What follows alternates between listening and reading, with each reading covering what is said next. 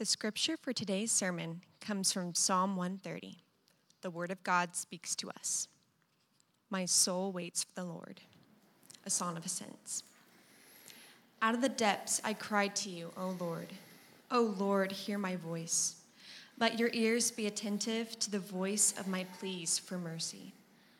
If you, O Lord, should mark iniquities, O Lord, who could stand?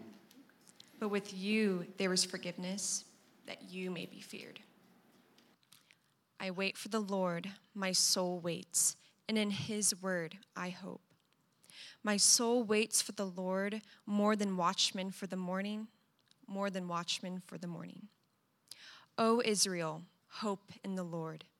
For with the Lord there is steadfast love, and with him is plentiful redemption. And he will redeem Israel from all his iniquities. This is God's word to us. Thanks be to God.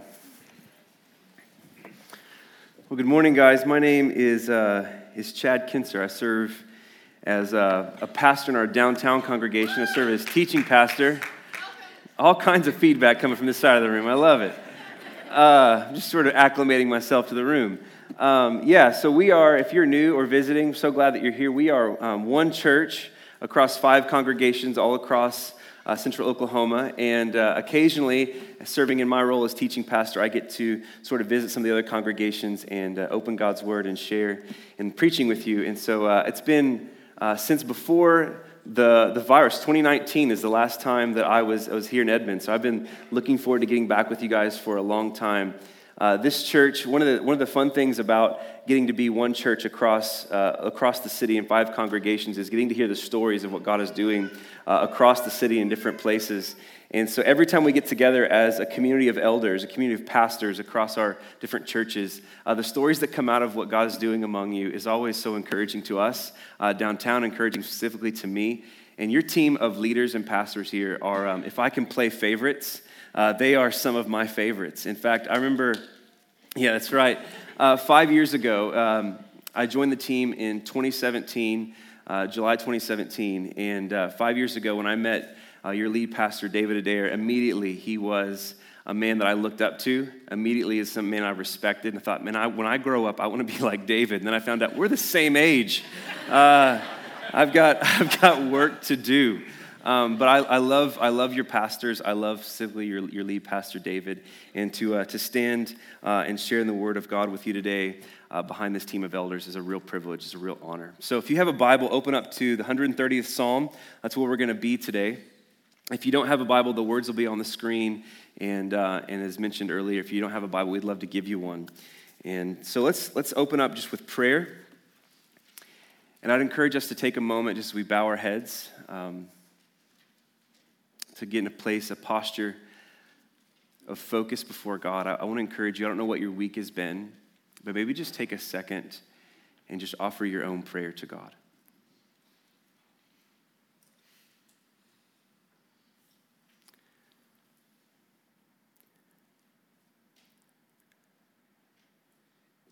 I want to invite you, whether you're a Christian or not, just to have the boldness that you would ask God to help you to hear from him today.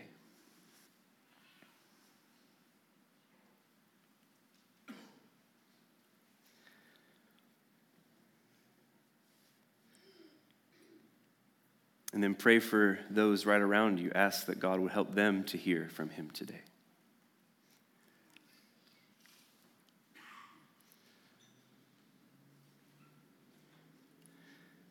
Father, we come today in the name of your Son, Jesus.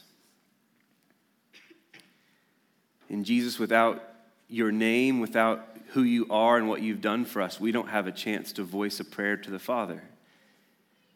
And so we come, Jesus, before the Father with all of your benefits, with everything that you've done to purchase for us the chance to offer this prayer. We come and we claim what is coming to us in Scripture, that those who call on the Lord in truth, you are near to them. And so we want to claim that promise and trust that you're near to us this hour. And with your nearness to us, Father, we ask that you would help us to hear from you. We ask that you would help us to be shaped by you. We ask that you would help us to be impacted by you. We ask that you would help us to have an encounter with you, the living God, through your word. Holy Spirit, would you give us illumination? Holy Spirit, would you spike up our attention? Holy Spirit, would you form our affections for the Son of God and for the one he points us to in the Father? And we offer this prayer now in the name of Jesus, and together as the church we said, amen, amen. Well, today is May 1st, and there's going to be Justin Timberlake memes all throughout your social media, but that means that we're turning the corner to the season of vacation. We're turning the corner to the season of road trips and things maybe you're already planning for. And in my family, when it comes to a road trip, maybe more important than anything else that we do in the packing process is to have a strong game, a strong showing of car snacks, right? Before we head out on a journey, we've got to have the car packed down, not just with luggage. I mean, we could probably buy some stuff when we get there, but we've got to have, before we set out from the driveway, some snacks and drinks. And there's one rule in my family as we set out on a road trip. Everyone gets to choose their snacks, and there's no judging. You don't get to judge anybody for what they want to bring with them. A long road trip isn't the time for healthy eating. It's not the time for making healthy choices. That's what we do in the day-to-day. It's simply a time to pile up whatever it takes to get the job done and to make the time pass. And so for me, the ultimate setup is a bag of Reese's Pieces. Reese's Pieces. It's claps in the room. Amen. A bag of sweet potato chips. And I'm not sharing. If you want that, you can get your own bag of sweet potato chips. So I've got my Reese's Pieces, I've got my sweet potato chips, and I want a large cup of ice that can be refilled as often as I so choose with sweet tea. Now, there's some of you who think, hey, you're doing it wrong. Hey, there's no judging. These are my snacks. If you want different snacks, then that's your prerogative. But this is critical for the journey ahead, right? And all of us are this way. No matter what time of trip you're going on, there are certain things that you would deem as essential for the journey, as essential to get you there. And this is what's happening with the 130th Psalm. You've probably never thought of it in terms of car snacks, and certainly it's deeper than that, but it's caught up in this group of prayers. Psalm 130 is caught up in this group of songs or prayers, as it were, Psalm 120 to Psalm 134, and they're known as songs of ascent. They're known as pilgrim songs. It's a collection of songs that the people of Israel, the Old Testament Israel, would sing as they made their way to Jerusalem for annual feasts. These are a group of songs that the people would sing on the road back from Babylon after years of captivity and oppression to enemy nations. They are songs that were given to them to sing that would lift their hearts, encourage them in who God is, their faith, as they made their journey back home. And these are songs that have been preserved for us in God's word, songs that have been kept for us in God's word, given to us now as we sit here in our moment for the purpose of helping us breathe out, of helping us. These songs are given to us for the purpose of anchoring down along our journey of following Jesus. I don't have to convince anyone here today that we're not home yet. Things aren't as we want them to be. Things aren't as we feel as they should be. We're not home yet, but these songs are meant to help us along the road. These songs are meant to help us stay the course, stay on the road, because isn't there a lot of temptation toward off-ramps? These songs are meant us to stay the course. And so Psalm 130 is a song that's crying out for the experience of the soul to catch up to what's true in the mercy of God. It's a song that's begging God, can my soul please catch up to what's true about you and your mercy for me? Isn't it true that often what we know to be true and what we feel are two different things? Isn't that true? If you and I were simply left to our emotions, we would more often than not doubt that God is even real, simply based on emotions. And if he were real, we would be then left to doubt if he even loved us. Maybe he's real, but I'm not sure he loves me because I can't feel that today. I haven't felt that in years, you might say. And this song is going to help us beg for God. The reason this song is here is it's going to help us beg for God for our emotions to catch up, to be formed by what's true. So we'll work through this song, this pilgrim song, in three parts. The first part is God hears. God hears. Pick up with me in verses 1 and 2. It says, "Out of the depths I cry to you, O Lord. O Lord, hear my voice. Let your ears be attentive to the voice of my pleas for mercy." The first thing I want you to see in this song is the repetition of exclamation points. In these first two verses, there are three exclamation points. We're not here for a grammar lesson, but that's significant. This is not a coffee shop song that's meant to be sung in tranquility. It starts with a boom. It starts with a crescendo, as it were. The shout from as deep inside of you as you can find your voice. This prayer begins with urgency. This song begins with clanging of cymbals. Maybe some of you are in that place today. Maybe some of you are like, I don't have time for a buildup. I'm in a spot of urgency when it comes to the place of God and who he is for me and who he might be for me. This song gives you permission from the start. This song gives you permission. You see, this song is even communicating us from the first two verses that God isn't so much looking for the cleaned up version of you. He's not looking for the morally domesticated version of you. He simply welcomes, and what he wants is what's really inside of you. You don't have to sort of put on the thing that you think God wants from you. You can just sort of be you. This song gives you permission to breathe out and to anchor down. The great preacher from London, Charles Spurgeon, late 1800s, says it this way about this psalm. "It little matters where we are if we can pray, but prayer is never more real and acceptable than when it rises out of the worst places." Can we hear that in sort of our Bible Belt domesticated religious context? Prayer is best heard, and it's most acceptable when it rises out of the worst places. Deep places beget deep devotion. Depths of earnestness are stirred by depths of tribulation and trouble. Diamonds, don't they? They sparkle most amidst the darkness. The more distressed we are, the more excellent is the faith which trusts bravely in the Lord and therefore appeals to him and him alone. And so notice what's being begged for in this prayer. Notice what's being cried out for. He says, "Let your ears be attentive to the voice of my pleas for mercy." What's being cried out here is for the mercy of God. The mercy of God is the release valve that this song singer is looking for. Only an experience of God's mercy will do for this singer. There is no substitute. I would ask you, how often is that your request? How often is that what you're crying out for? How often is it that the singular thing that you're seeking from God is an experience of his love? And see, the reason that he's crying out for this, the reason that this request trumps other requests that he might be able to bring, is because an anchoring in God's mercy will stay with you long after other things are no longer needed. Long after the supply of provision is no longer needed to get you through that moment, an anchoring of God's love would still be there. An anchoring of God's love would surely give you the confidence that whatever it is that you might need later on, he'll supply that too because you've got his love. You see it? He's crying out for an experience of God's mercy because it will stay with him long after those other things are no longer needed. But before we get to the second piece of this song today, I want you to notice the tension of this prayer.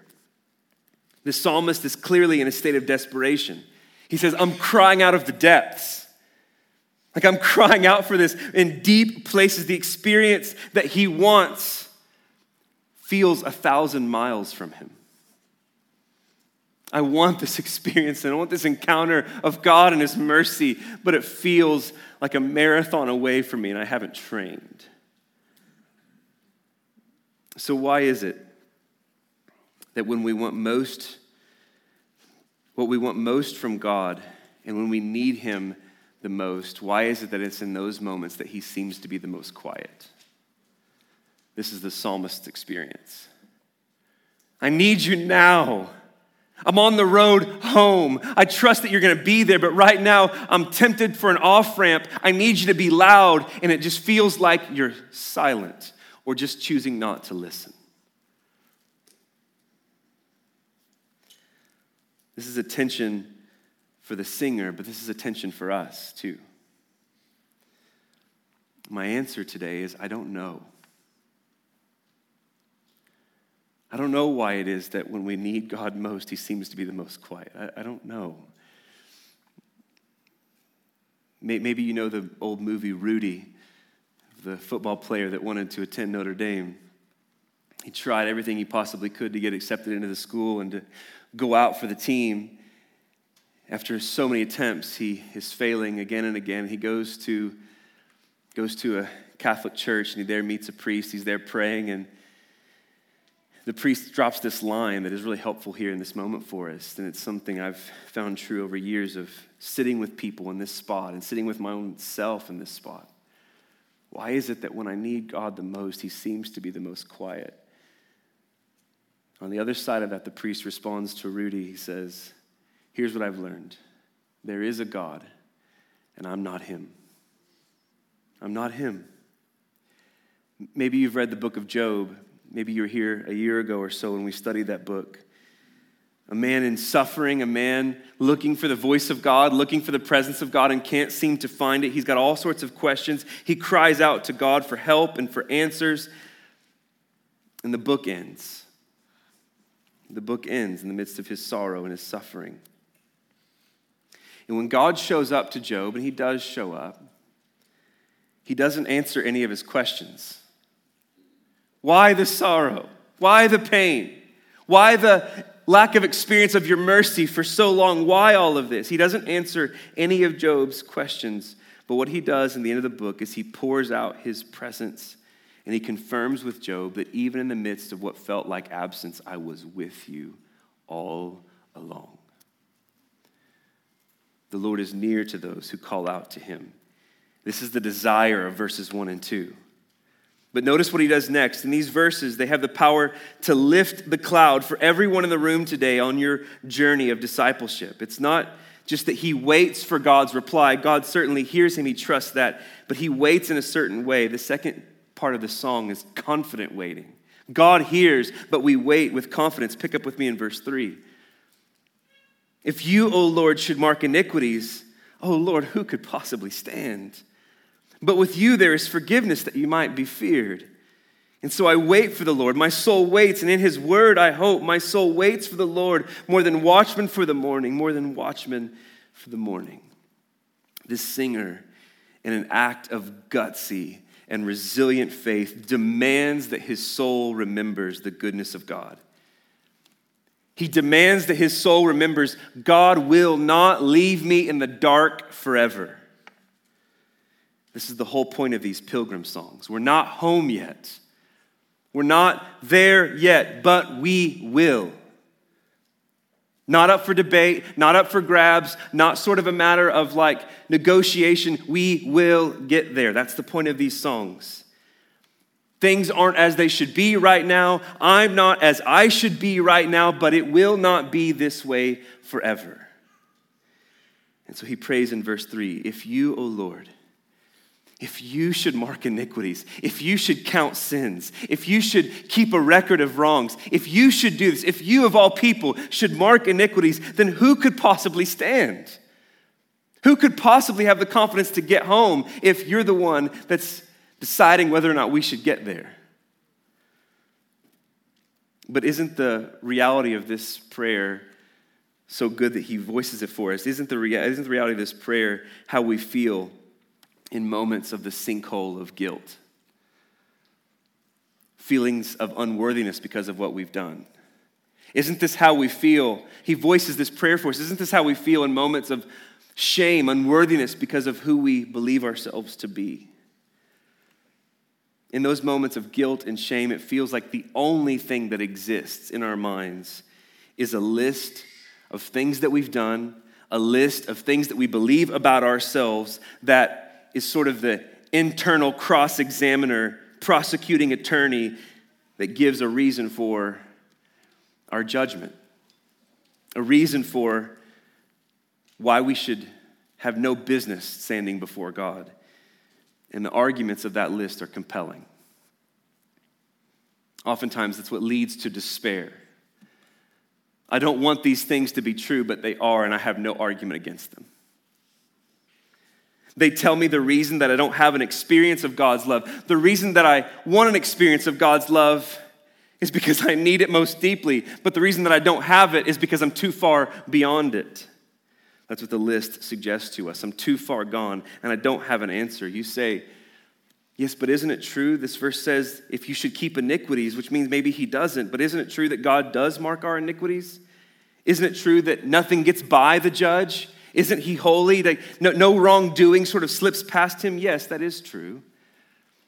But Scripture in the full panorama tells us what God does with the list that stands against you and stands against me for all who look to Jesus. Colossians chapter 2 says this, God made us alive together with him. Hey, don't have a flat reading of Scripture. This is making a massive proposition. We have to ask how. God has made us alive together with Jesus. What about the list? How has he made us alive together? Well, he forgave all of our trespasses. Well, how did he do that? Well, he canceled that list. He canceled that record of debt that stood against us with all of its accusations and all of its prosecution and all of its... He canceled that record of debt that stood against us with its legal demands, demands that required judgment. This person should have no business of God's mercy, no business in the presence of God. He says he canceled that record of debt. Well, how did he do that? He set it aside. How did he do that? He nailed it to the cross. It has been dealt with. Those sins have been judged. And he did that at nailing it to the cross. And there he disarmed the rulers and the authorities, the satanic accusations that suggest you have no business of God's mercy. He doesn't lay you to shame, but he says he put that argument to open shame. God shamed shame at the cross. And he triumphed over those authorities, over those accusations in Jesus. So God does keep a list. He does mark our iniquities. But he only does so for those who look to Jesus. He has exhausted that list on the head of his Son in our place and emptied his tomb so that we could know for certain that that list really has been satisfied. It really has been satisfied. There are all kinds of reasons why our cries to experience God's love should not be answered. My track record suggests that I should have no business with God's love. But all of those reasons have been dealt with in a nail-pierced body and folded grave clothes. All of those reasons have been dealt with. The past reasons, the reasons this morning that suggest that God's mercy shouldn't be mine have been dealt with. Future reasons that might come up and surprise me as to why I should have no experience of God's mercy have been dealt with. There is nothing left to pay. And so his conclusion is verse 4, but with you there is forgiveness that you may be feared. He says that God's mercy, God's forgiveness causes him to fear. That doesn't mean he's afraid of God. He's singing this song to God. He's not, his forgiveness causes him to fear, but not, he's not afraid of God. It means that he's afraid to move forward in his life without God. That's what it means. To fear God is not to say, I'm afraid of you, God. To fear God is to say, I don't want life without you, and I fear taking on life if you're not there. For who else is like him? This reminds me of the song that we occasionally sing, Praise the Lord Almighty, where there's the lyric, it says, would you ponder anew? Would you dream anew, ponder anew what the Almighty could do if with his love he would befriend thee? With you there is forgiveness that you might be feared, that I might be anchored to you along this pilgrim journey. And so notice his resolve, verses 5 and 6. I wait for the Lord, my soul waits. And in his word, I hope my soul waits for the Lord more than watchmen for the morning, more than watchmen for the morning. He references here those ancient watchmen who would pull the night shift to make sure the city is kept safe. He's saying, just as those old watchmen would long for that morning sunrise to let them know that their shift was done, they would long for that morning sunrise to let them know they could go home, so do I look and I expect the rise of God's mercy in my life. It will come. My Father will not leave me here. This is what the singer's saying. My Father won't leave me this way. My Father won't leave me in the dark forever. He will show up for me more than watchmen long for the morning. So I expect the mercy of God to rise in my life. And here's the final part of the psalm, verses 7 and 8.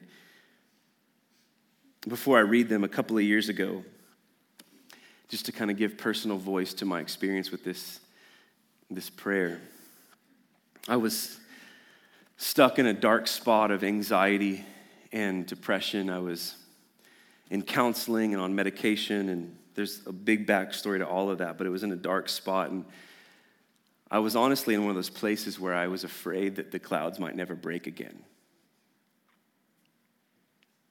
Maybe you've been there. And if you've been in a place of anxiety and personal darkness, you know that it feels like you just have no energy to get to those spiritual practices that you once kept before. It's just hard to get there, you know. And there was one morning in the midst of that season that I woke up early and I found the strength and the courage to open my Bible and I tried to read something. And I would love to tell you that I had this systematic way of finding the 130th Psalm, and it was just honestly one of those mornings where I did everything I tell people not to do, and I just let myself read whatever my Bible opened. And I found myself reading the 130th Psalm. And I landed on this psalm, and God used these final two verses to lift my heart to hope that day. Notice verses 7 and 8. He says, O Israel, hope in the Lord. For with him there is steadfast love, and with him there is plentiful redemption. He's not wasting any lyrics here. He's using purposeful words. With him there is plentiful redemption, and he will redeem Israel from all his sins, iniquities. And so what the singer's doing is he's taking all the momentum of truth of the previous verses. God hears me, and I'm waiting for him confidently. He's taking all the momentum of the previous lyrics, and he's now demanding something from you. He's demanding something from me. He's demanding something from all of God's people along the Pilgrim Road. He's demanding hope. Notice what he says there in 7. O Israel, hope in the Lord. Not like a suggestion. This isn't advice. I'm demanding this from you. Hope in him. Why? Because with him is something like you'll not find anywhere else. Even on the dark day, there is steadfast love to hold the soul. For so long, I lived the Christian life with this distorted view that God had done so much to save me. God has done so much to save me. And so now what's happening in the Christian life is he's just looking to me to make a return on that investment. I've done so much to save you. Now prove it. I've done so much to love you. Now make something of that. For so long I lived with this view of the Christian life this way. That God was looking to me to show back my ability to right all my wrongs. That God was looking to me now, well, with arms folded, whether it was wrongs that you did or wrongs that were done to you, make something of it. You have my love now. Go on.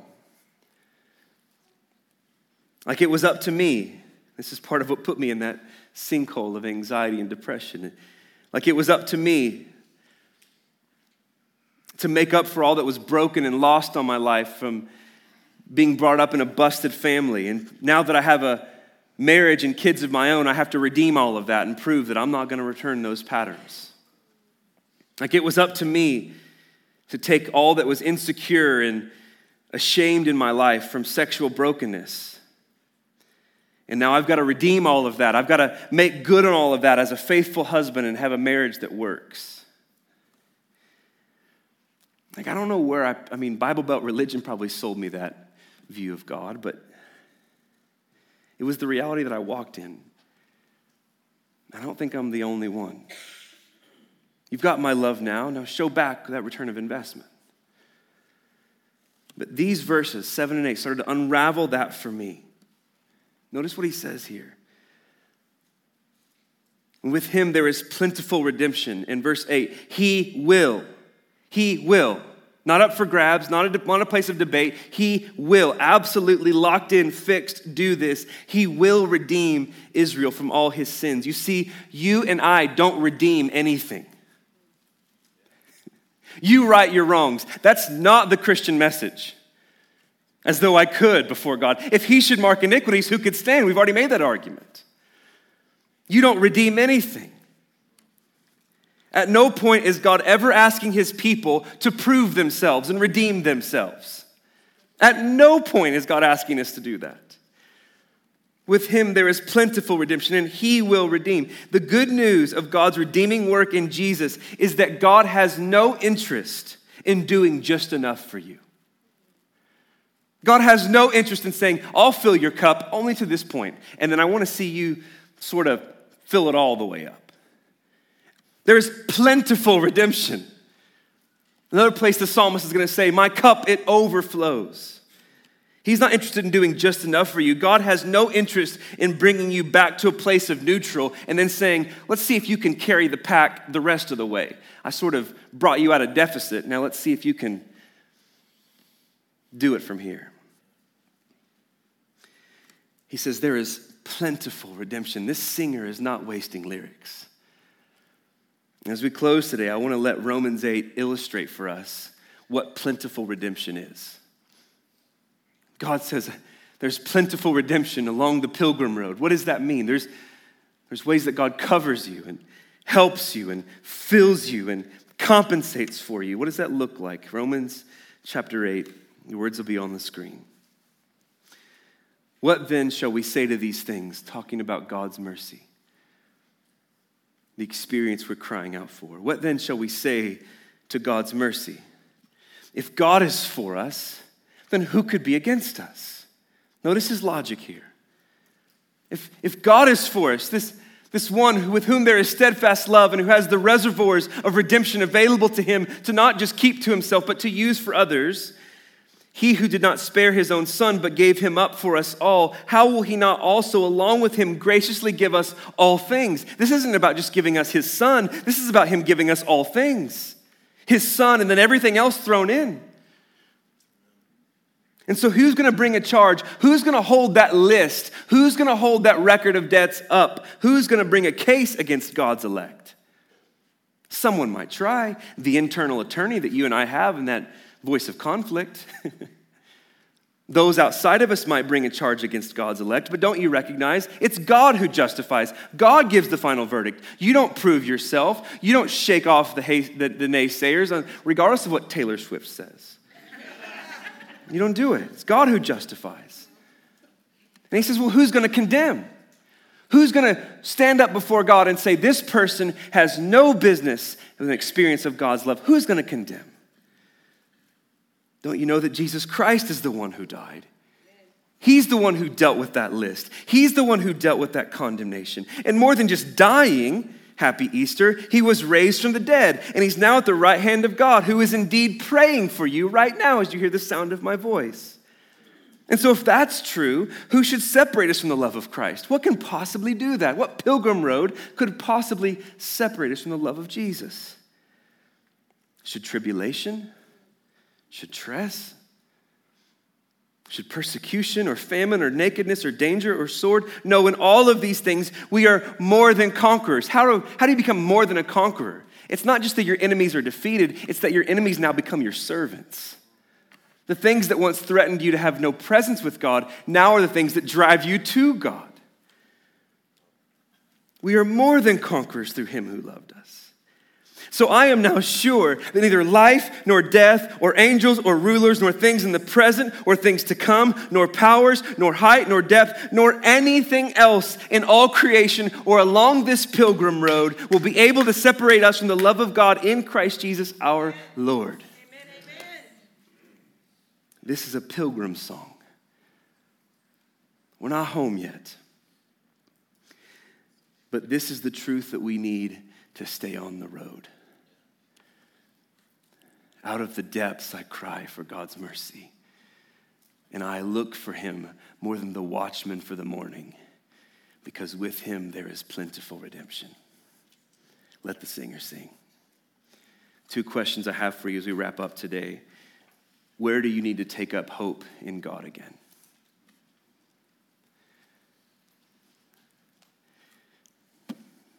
Is there a place where you just like, I don't know that I have hope in the Lord today? It's okay. This song is an invitation to take up hope again. He will show up for you.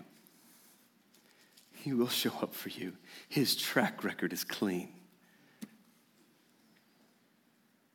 And the second question is this: where do you need to take up again that promise that he will show up for you? Where are you doubting that God has chosen to silence you, right? Where are you doubting? This song is an invitation to take up the promise. He will show up for you. So we move from God's word to God's table today. And the beautiful thing about this table, next to a pilgrim song, is this: God has not asked you to take the journey of following Jesus hungry or thirsty. Psalm 34 says, I've been young and I've been old, but I've never seen a mic stand fall at the hand of Ryan Geekus.